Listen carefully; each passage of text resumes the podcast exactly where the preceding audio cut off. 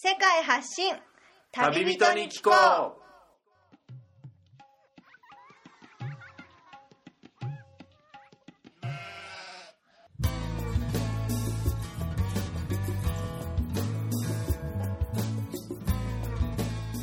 この番組は世界各地で出会った興味深い日本人の旅人にざっくばらんにいろいろなことをインタビューしていく番組です。現地での旅の話の本編と脱線話のアフタートークの2本立てでお送りします。さて今回の旅人からは世界のどんなぶっ飛び話が聞けるのでしょうか？今回は分割した前回からの続きとなっています。前回をお聞きでない方はそちらからお楽しみください。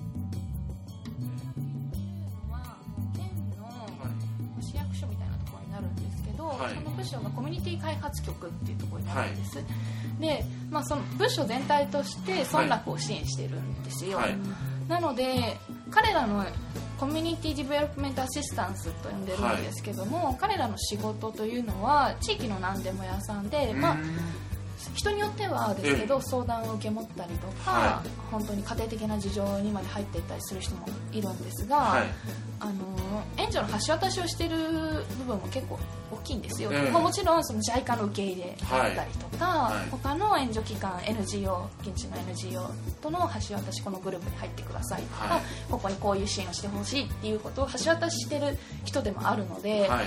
で私はそのその彼らの一員として入ってるので、ええ。あのもう村の人からすると何なのか分かんないんですねああはいはいはい。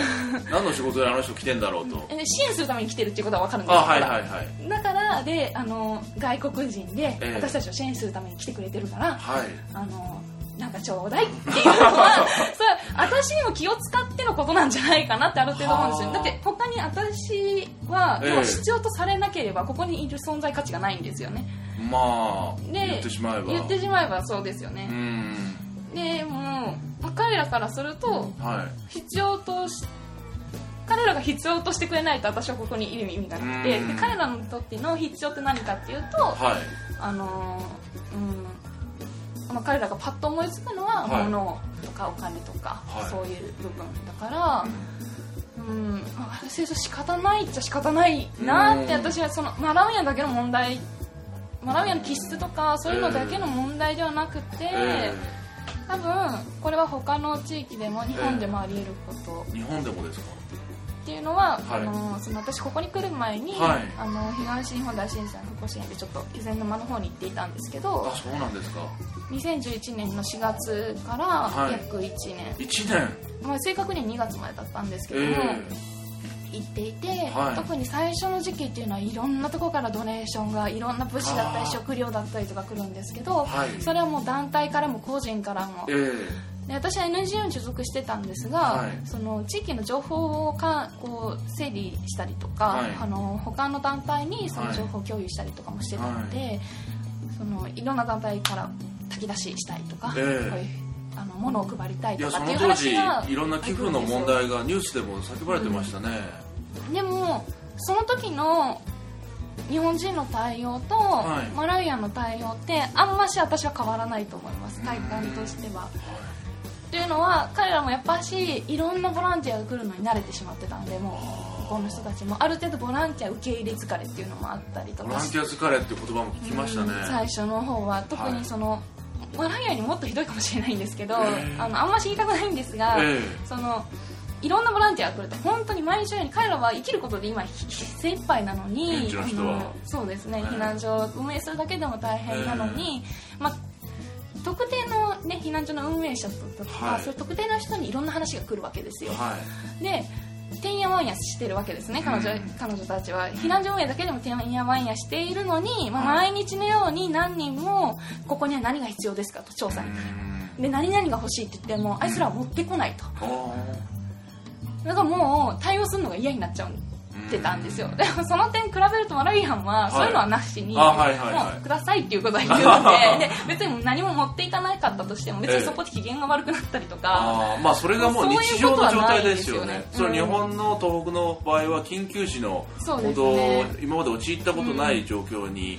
そうです。そのそのね東北の方がどちらかというと劣等感だとかそういう心のジレンマっていうのもおそらく大きかったとは思うんですけども、うん、でもなんか何かを、はい。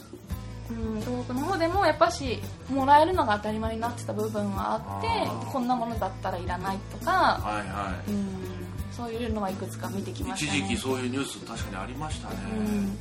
でもまあそれは受け入れる側かもらう側からすれば、まあ、はいそれはそうだよねっていうその、ええ。私も分からなくもない感情として、うん。うんこっちがこう仲介者としてもいや、はい。これを渡すのはちょっとっていうものももちろんありましたし、えうん、うん、なんでしょうね。えいやだからそれ支援したい人とその支援される側の中でもそのやっぱ需要と供給のバランスじゃないですけどね、まあそれが不一致に陥ってしまってもうやってる側もされる側の人もどう対応していいかわからないじゃないですけどでもアフリカの場合はお二人はこのボランティアでこの現地に赴任してまあトレーニング期間研修期間の中でもまあこういうことが予想されるからこういう心づもりで言ってくださいと、まあ、現地の人はこういうふうに言ってくるかもしれないけど、まあ、こういう対応で努めてくださいっていうふうなでもトレーニングを終えてきてもやっぱり現地ついてみて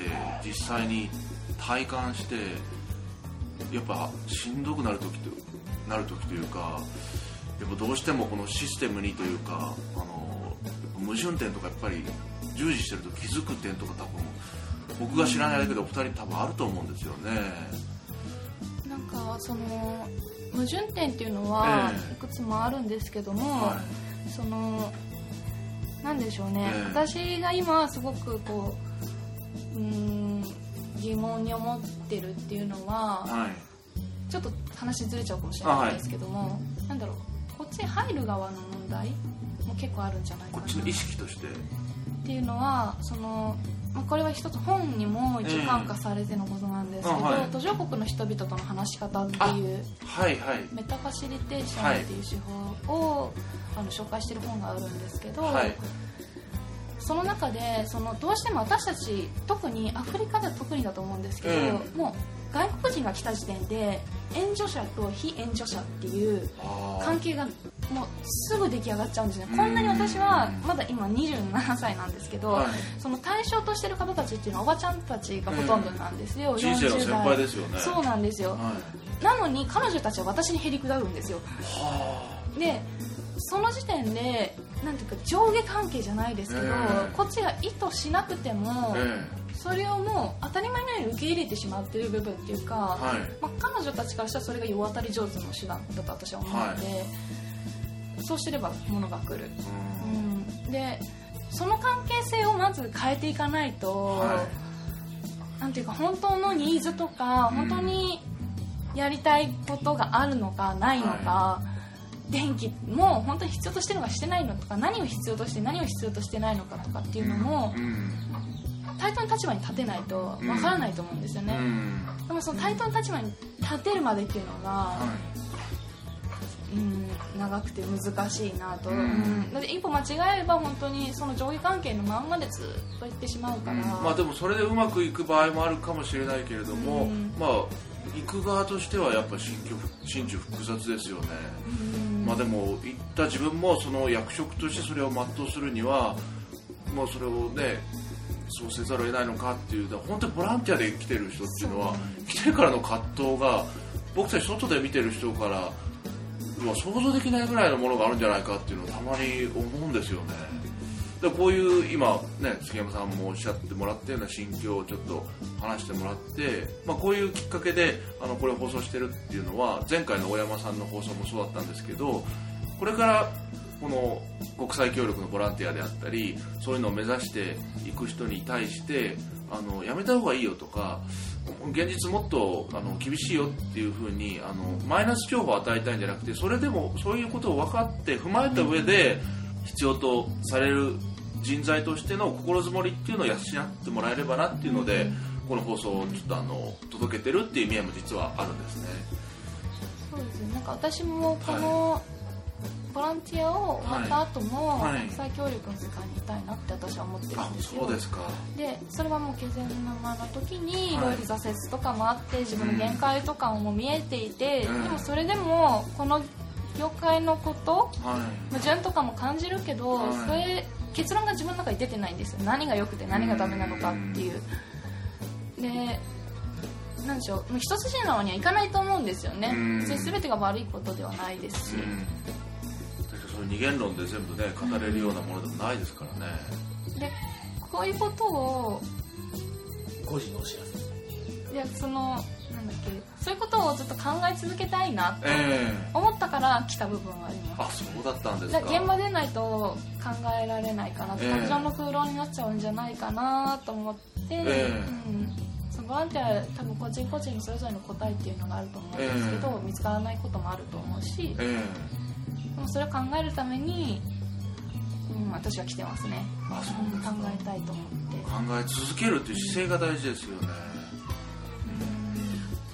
人それぞれですけどね、本当ステップアップの一環とも思っているし、こうええいうことをずっと考え続けたいからっていうのもありますし、うん。じゃあ思わぬいろいろなんだやボランティアの内実についての話を今お伺いしたんですがこの角田さんが今回この障害者支援のボランティアでまあもともと学校の先生を従事されてたということで、はいはい。一旦それをストップして外に出ていこうと思ったきっかけなんかについてをちょっと紹介してもらえればと思うんですが。そうですね、えっと、僕今現職教員参加制度っていう方法であはいありますね。はい、来てるんですけど、まあはい。学校の今岡山の学校に席を残したまま、はい。とこっちのマラウィに2年間はい。受けるっていう形で、はい。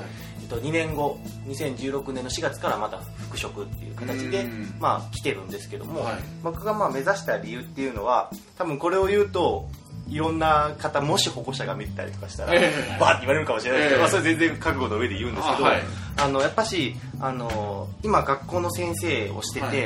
例えば、えっと、それこそ改訂前の5年生の教科書にマラウィが出てくるんです。よあそうなんですか、まあ、物を大切に使う国だよと、い、ろんなものを使い回して最後まで使うのが途上国の使い方だよとかいうのがあるんですけど、まあまあもちろん学校の先生ははい。それを見ながら、あの、はい。主楽器ですよね。注意してあの注意して聞かせるところみたいな書いてある教科書を見ながらはい。言うんですけども、えじゃあその先生がどこまでマラウイを知っているのか。道徳の教科書で命の授業多分あの妻夫木さんがやってた「歌の板教室」っていうドラマあはい。映画であの、まあ、動物の命は何やらっていうのを教えるとかあはいったりするじゃないですか、でまあ実際先生たちは動物の命は大事だよその肉をもらっているんだよって言うじゃないですか、うんええ。でも僕は実際そういうふうなのを、まあ、見てたり聞いてたりしてるも、えこの先生はじゃあやったことがあるのかと豚を殺したことがあるのかはい牛を殺してその肉を食べたことがあるのか、ええ。多分そうじゃないんですよ。でやっぱしそのなんだろう勉強するにあたって教科書を読んでだけ教えている先生になりたくないなと思って。はい。で、まあ、何を僕が今後目指していきたいかっていうとえあのいらないことを教えれる先生になりたいんですいらないことを。なんか結構これ言うとなんかこう言われたりするんですけども、ええ。まあ、小学校6年間勉強してて、はい。あの授業で学べることってそんな大した内容量ではないんですけどうん。それよりまあ高校中学校の勉強量大きくなっていくんですけども、ええまあ、小学校でいろんなものを吸収できる脳の時に、ええ僕はいろんなことを教えたいですね。例えばじゃあ牛あ鶏を飼ったことがあるか殺したことがあるかって、先生はまあマラウイ行った時に鶏も今そこ飼ってますけど、ええ鶏飼って殺してあの蒸して血抜いてそれから食べてんだよとか、うっんていうのをやっぱしこうリアルに伝えれる先生。うん。じゃあどうやってあの夏休み何したって先あの子供たちがあのはい。川で釣り行ったとか泳いだ冬はスノーボード行ったとか、うん。先生もっと行ったけどね。先生毎週スノボー行ってこここけて骨折っちゃったみたいな、ええ。そういうのはこうなんか実体験として。そうそうそう。うん。喋れる先生になっていきたいなと。あのーなんか勉強というよりもええいろんな生き方考え方を教えてあげれる先生になりたいなと思って、ええじゃあまず僕に何が必要かって言ったら、まあ、あの日本しか知らない。下手したら岡山しか知らない人間だったんで、ええ。もうちょっとこう視野を広げようと思って、うん。まあ、アフリカ、まあ、偶然マラウイはい。に来て、まあ、マラウイで実際、まあ、あの国の税金をもらってここに来てるんですけども、うん。まあ、日本では体験できないことをはい。いろいろ経験はい。してて、まあ、例えば、はい。マラウイの人の生活とかえ。マラウイでの生活の方法とか、うん。あとは、まあ、マラウイ隊員同士だけでもいろんなバックグラウンドを持ってる人たちがいるのでそういう人たちの話聞くだけで、こうなんかあ帰ったらこういうことを子供たちに言いたいなっていうのがいろいろそういう先生になりたいと思っています。いやいいじゃないですか マラウイって言っても多分今の障害者支援の学校でもあの日本の場所とかもあんまり分かってない子供とかの方が多かったりするんじゃないですか？あむしろ先生もわからないです。先生もですか？それこそ昨日一昨日か、ええ。あのあ昨日か。日本紹介文化紹介の授業をしてくれって言われたからはい。まあしたんですけどその時に日本あの世界地図書いて、ええ。マラウイどこって言ったら、えまあエジプトの方書いたりあ南欧の方書いたりするんですけど、まあ、マラウイはアフリカにあるんだなっていうことこの人たち大体分かってるんですよ。でもはっきりとした場所は怪しいですね。そうなんですか。湖書いてれば分かるんですけど。はい。ああ湖があればマラウイ湖は世界遺産で、はい。そうらしいですね。見たこともない人も多いけども。で日本どこだって言ったら、はい。まあもちろんロシアの方とか、インドの方とかで印つけたりするんですけどここは違うよって言って日本ここなんだよってこう書いてあげたら、ええ。先生があ日本は島国なのかってそれすらも知らないっていう驚く先生もいますね。そうですか。で、まあ、マラウイに限らずなんですけども、ええ。日本と中国が同じ国だと。あそれは旅行してもよく言われますね、うんチャイナとジャパンは同じ言葉じゃないのかとか。そうそうです。もうだから違う国なんだよって言ったらええー、違うの？かえそれでも例えばマラウイとタンザニアはほとんど同じ国なんだろうって言ったら違う違うってそんなぐらいねはいはい。本人たちからしたらやっぱそれはあるけれども、まあ、情報がね遠いとやっぱり同じように見えちゃうんでしょうね。ですね。はい。うーんちょっと停電になっちゃいましたけど。あ今ちょうど ちょうどですねこの部屋で放送してるんですが停電になって電気がストップしてしまったんですがこれはもう極めて日常的な。そうでもさっきの電気の消え方はなんか不思議だったな。弱まって消えてったんで、なんかちいつもと違うんですけどまあ。でも普段は本当に消えたら夜本当にろうそくともしてそうですね。一昨日はあの祝マラウイで祝日だったんですけども、まあ、南部の方で今雨季で洪水が氾濫、あの川が氾濫していて、で水力発電所がちょっとやられて3分の1の電力をカットされてるのかな？えそれは計画停電ということですか？そうですねもう計画停電です。はあ。だからでその計画停電は日本でいうと何月何日の何時から何時まで電気なくなりますよって言うんちゃんですけど、と通知されますよね。まあ、まだ全くふって消えて、まあ、まあ祝日だしとか日曜日だし、まあ、今日はじゃあええ。6時7時ぐらい復活かなとか、ええ。あと不意に怪しく消える時があるんですよね。はいはい。であこれはちょっと長引くだろうなって言ってもう予想がつくんですか？なんかで大体。はい。でこの前結局8時ぐらいまで真っ暗。でマラウイもう8時だとで停電なんで電気が一切ないんで、う真っ暗ですよね。あでもこれ自然が豊かじゃないですか、い。ホタルの光がで見ました？見ました。僕もでそう電気停電になった時に、ええ。バッて外見てたら、ええ。まあ、ポツポツ光ってるんですよ、そうですよ最初いやイルミネーションかと思ってなわけねえだ停電だし停電でどうやって。は いそはいのホタルだと思って。いや日本でもなかなか田舎に行かない限りね。で杉山のところにバッ出していってええ「ちいちゃんちいちゃん」ちょっとええ。ホタルホタルって言ったら「ええ。ああそうホタルね」私は知ってたと なんかでも結構前から。見た？なんかね蚊というか、ええ。なな日本で言うとな言い方悪いですよゴキブリっぽいやつ、ええ。でもあのももうちょっとちっちゃい蚊みたいなやつが光ってるんですよ。あ種類がちょっと違種類が違いうます。でちょっとまばゆい光るええパチパチってなんか日本のように儚い光じゃないですあそうなんですか。本当イルミネーションのようにこう。いやでもそれも停電になったからこそ気づくというかまあより際立って。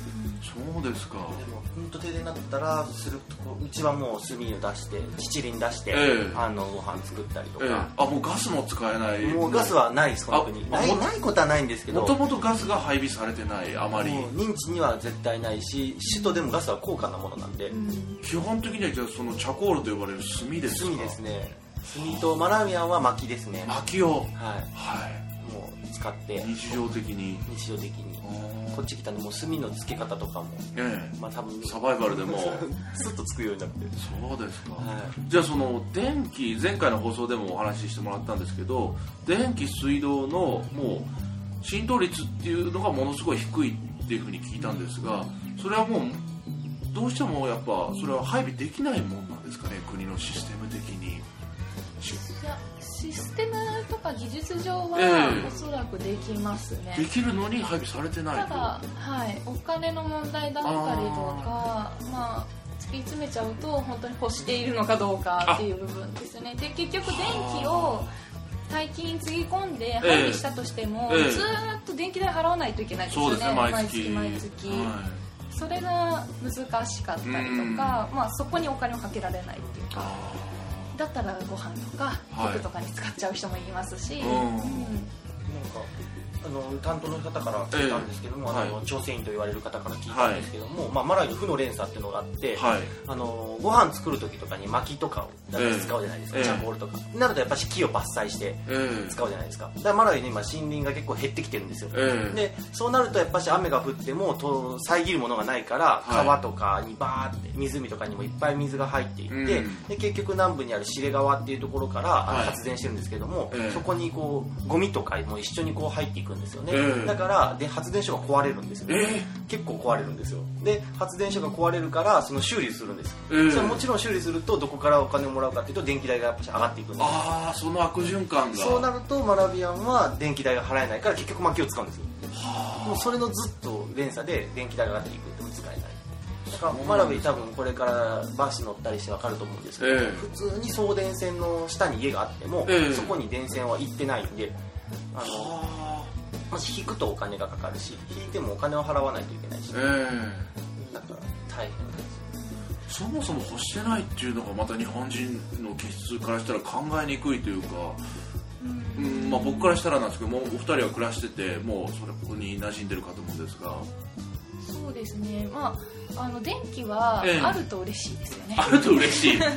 でもあの生きていく上で絶対必要条件かっていうと、うん、私気仙沼の時も感じたんですけど、ええ電気はなくても生きていける。ただ水は欲しいなって思いましたけどあただここだとそう日本では水道が当たり前になってるので、ええあれですけど、えここ井戸あるんですよね井戸。そこかしこに、はい。なのである程度歩けば井戸があるんですよ必ず、うん。もう本当この家も水道通ってるんですけど、はい。この一軒裏のい裏の裏はい。二軒隣はすぐ近くに井戸があるんですよ、えでここから二軒隣になって絶対水道引こうと思ったら引けるんですけど、ええ。そのうちの人は井戸使ってます。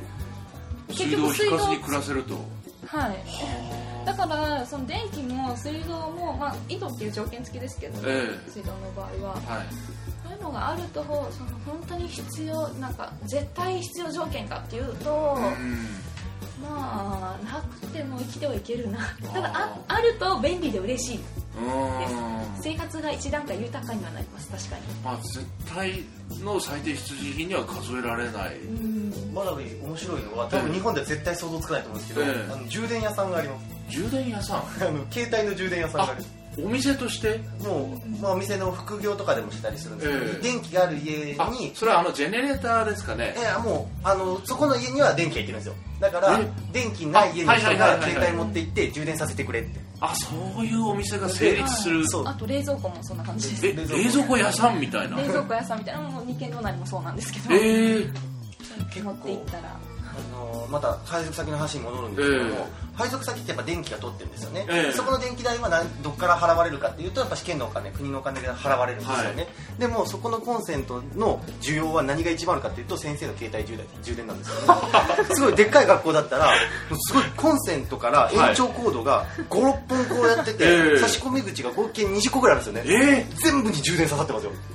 えで先生たちは家でこう携帯使ってきてでマラビアン面白いのは、ええ。結構あのねあの日本とも同じようなあの充電器、はいはい、はい、充電器を首から絶対ぶら下げてるんですよね。首からですか？こう首ぶら下げてあの人って何ぶら下げイヤホンでないんですよ、ええ。なんであの人たちぶら下げてんだろうなと思ったら、まあ、どこでも充電できるように。電気代を盗めるところがあったらそこに挿して充電してではあ。やってるんですよ。確かに携帯電話は電気がないと充電難しいですからね。あとバッテリーチャージャー屋さんもあります。あバッテリー持ってそこに行けば。はい、チャージャーしてそれはちょっと日本で想像つかない、結構ありますね。需要はあります。一回あ20需要があるからそういうお店が成立するっていう意味では。コアチャぐらい。だから日本円で5円とか。5円？ぐらいで安充電いんではいはいはい。自分家にね引いてはい。毎月やるよりは、はい。まあ安いかもしれない。でそれに携帯も、ええ。こっちの携帯ってスマホを使ってる人いますけど、えまだまだ。まだまだあれなので、ええ。あの昔のガラケーと呼ばれる日本の、まあ、ガラケーというかもうもっと昔のあの すごい小さいあの小型の。そうなんですなので一回充電すると結構持つんですよ。そうですねカラーにもなってない時代だとの携帯は確かに電池の持ち良かったですからね、そういう事情が聞いてみて初めてね。いろいろ浮き彫りになってきますけどこのマラウィ湖のあの近くの町だと湖からももしかしてあの水を引いてたりとかもあるんですか？もううちの水は湖から。湖から。そうなんですか。水道局が湖から水を引っ張って水道局で浄化浄化してはい。ろ過して生活用水としても。だからまあ安全だとは言われてるんですけども、え。え一応マラウイ湖には充血球虫っていうそのウイルス病原寄生虫ですか？寄生虫ですね、ええ。がいるっていうふうに言われてて、えその水前回も聞きましたがはい怖いですよね。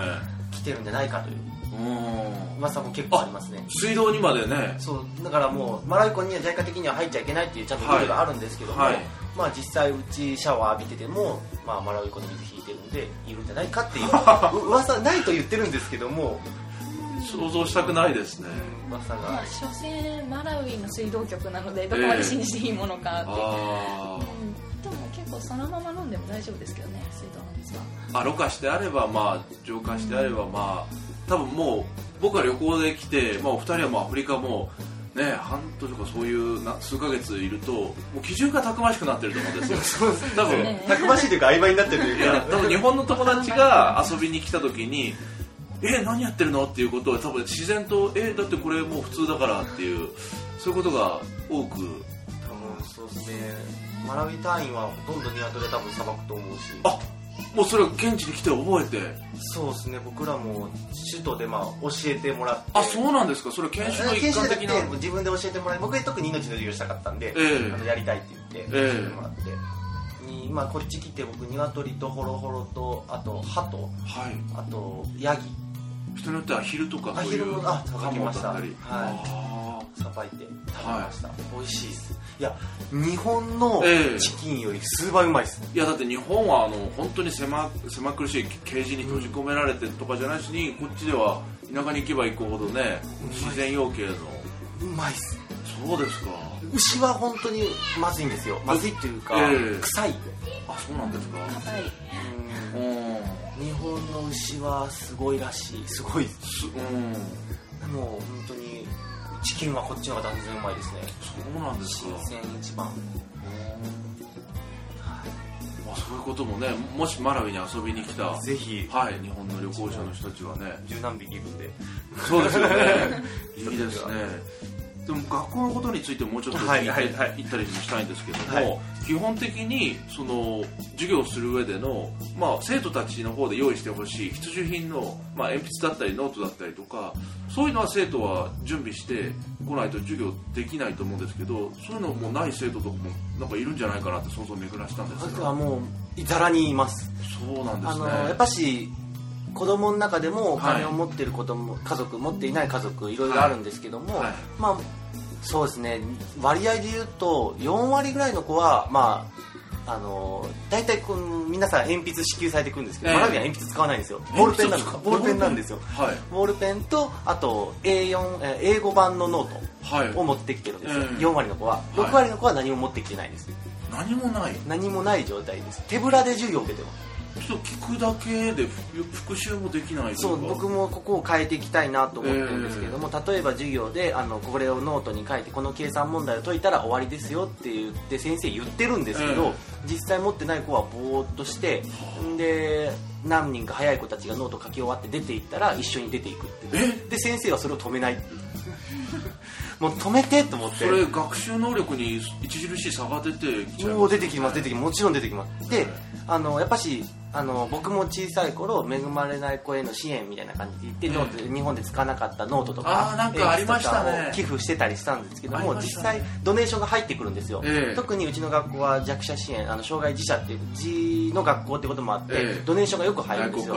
そう寄付ですよね、はい。であのノートを大量にとかはい。鉛筆、ボールペンを大量にはい。もらってそのノートを配ってるんですけども、え。子供たちはそのノートの使い方ってものがわからないからえ？反対から書いたり真ん中から書いたり 間違えたら破ったり。はい。で友達がこう横取りするからそれを取ろうと思ってもうノートが半分に破れて、もうマラウィのノートクオリティが低いんではい。破れるしえ消しゴムで削ったりするだけでもうピリっていっちゃうぐらいなのでだからもうノートを大切に使えないんですよね、うんでやっぱし donation してもらえるものは、はい。なくなってもあのまた新しいのをもらえばいいからとか。大事にする精神が育たない。そうなんですよ。僕もう一番ここになんだろう矛盾を感じててうん。なんか日本の人とかってやっぱしはい。その、マラウイの子たちは服がボロボロになるまで使ってるとか、ええ。ノートがあの勉強したいけどノートがないからとか、えあれはやっぱしなんだろう日本人が思ってる勝手なアフリカ像であって、うん。全然もう内容は違って、えはいもうノートなんてもうなんぼでももらえるから、ええ。なくなってもいいやとか、はい。もう普通にポイってしてるし先生たちも子供たちが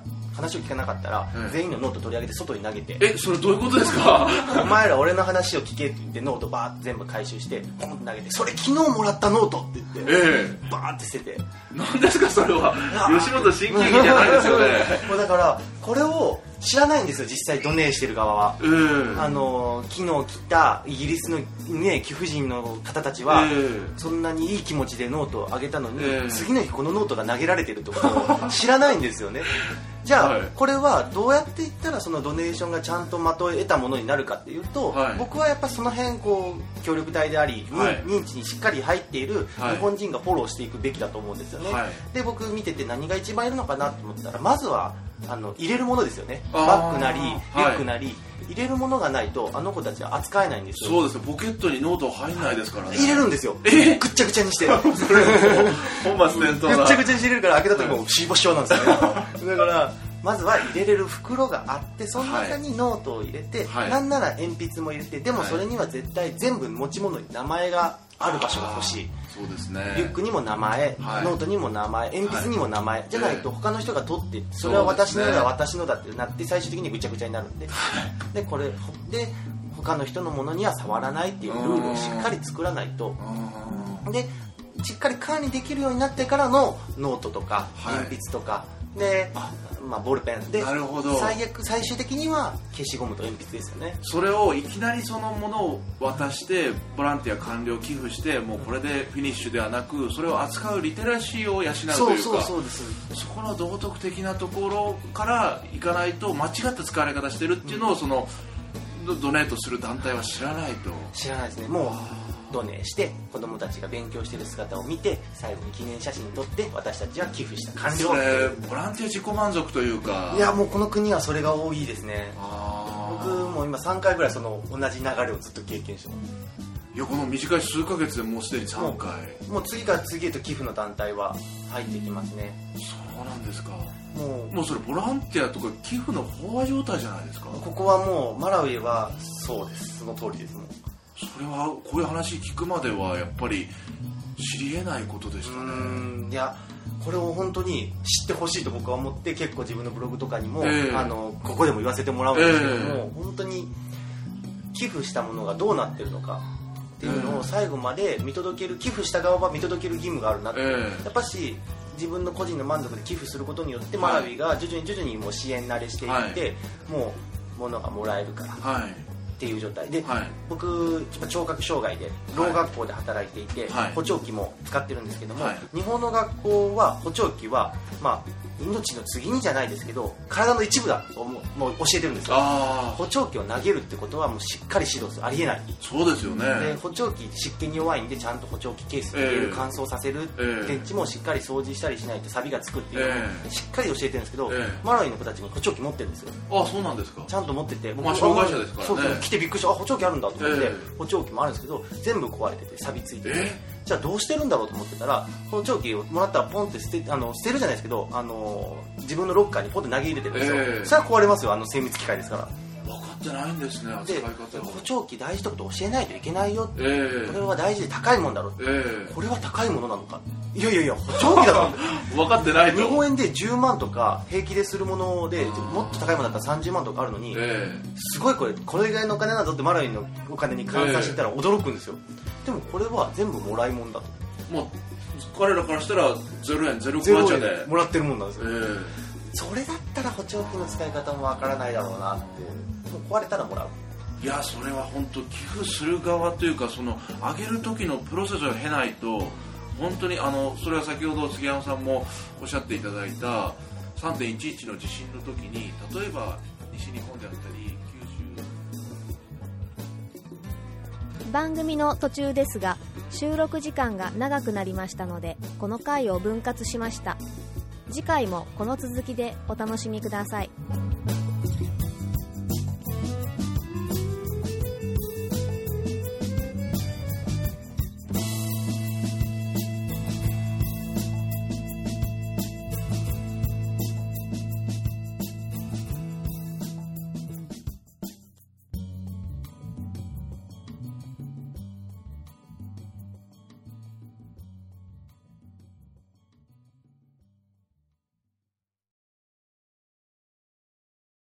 この番組はバックパッカーを応援するたびたびプロジェクトの提供でお送りしました。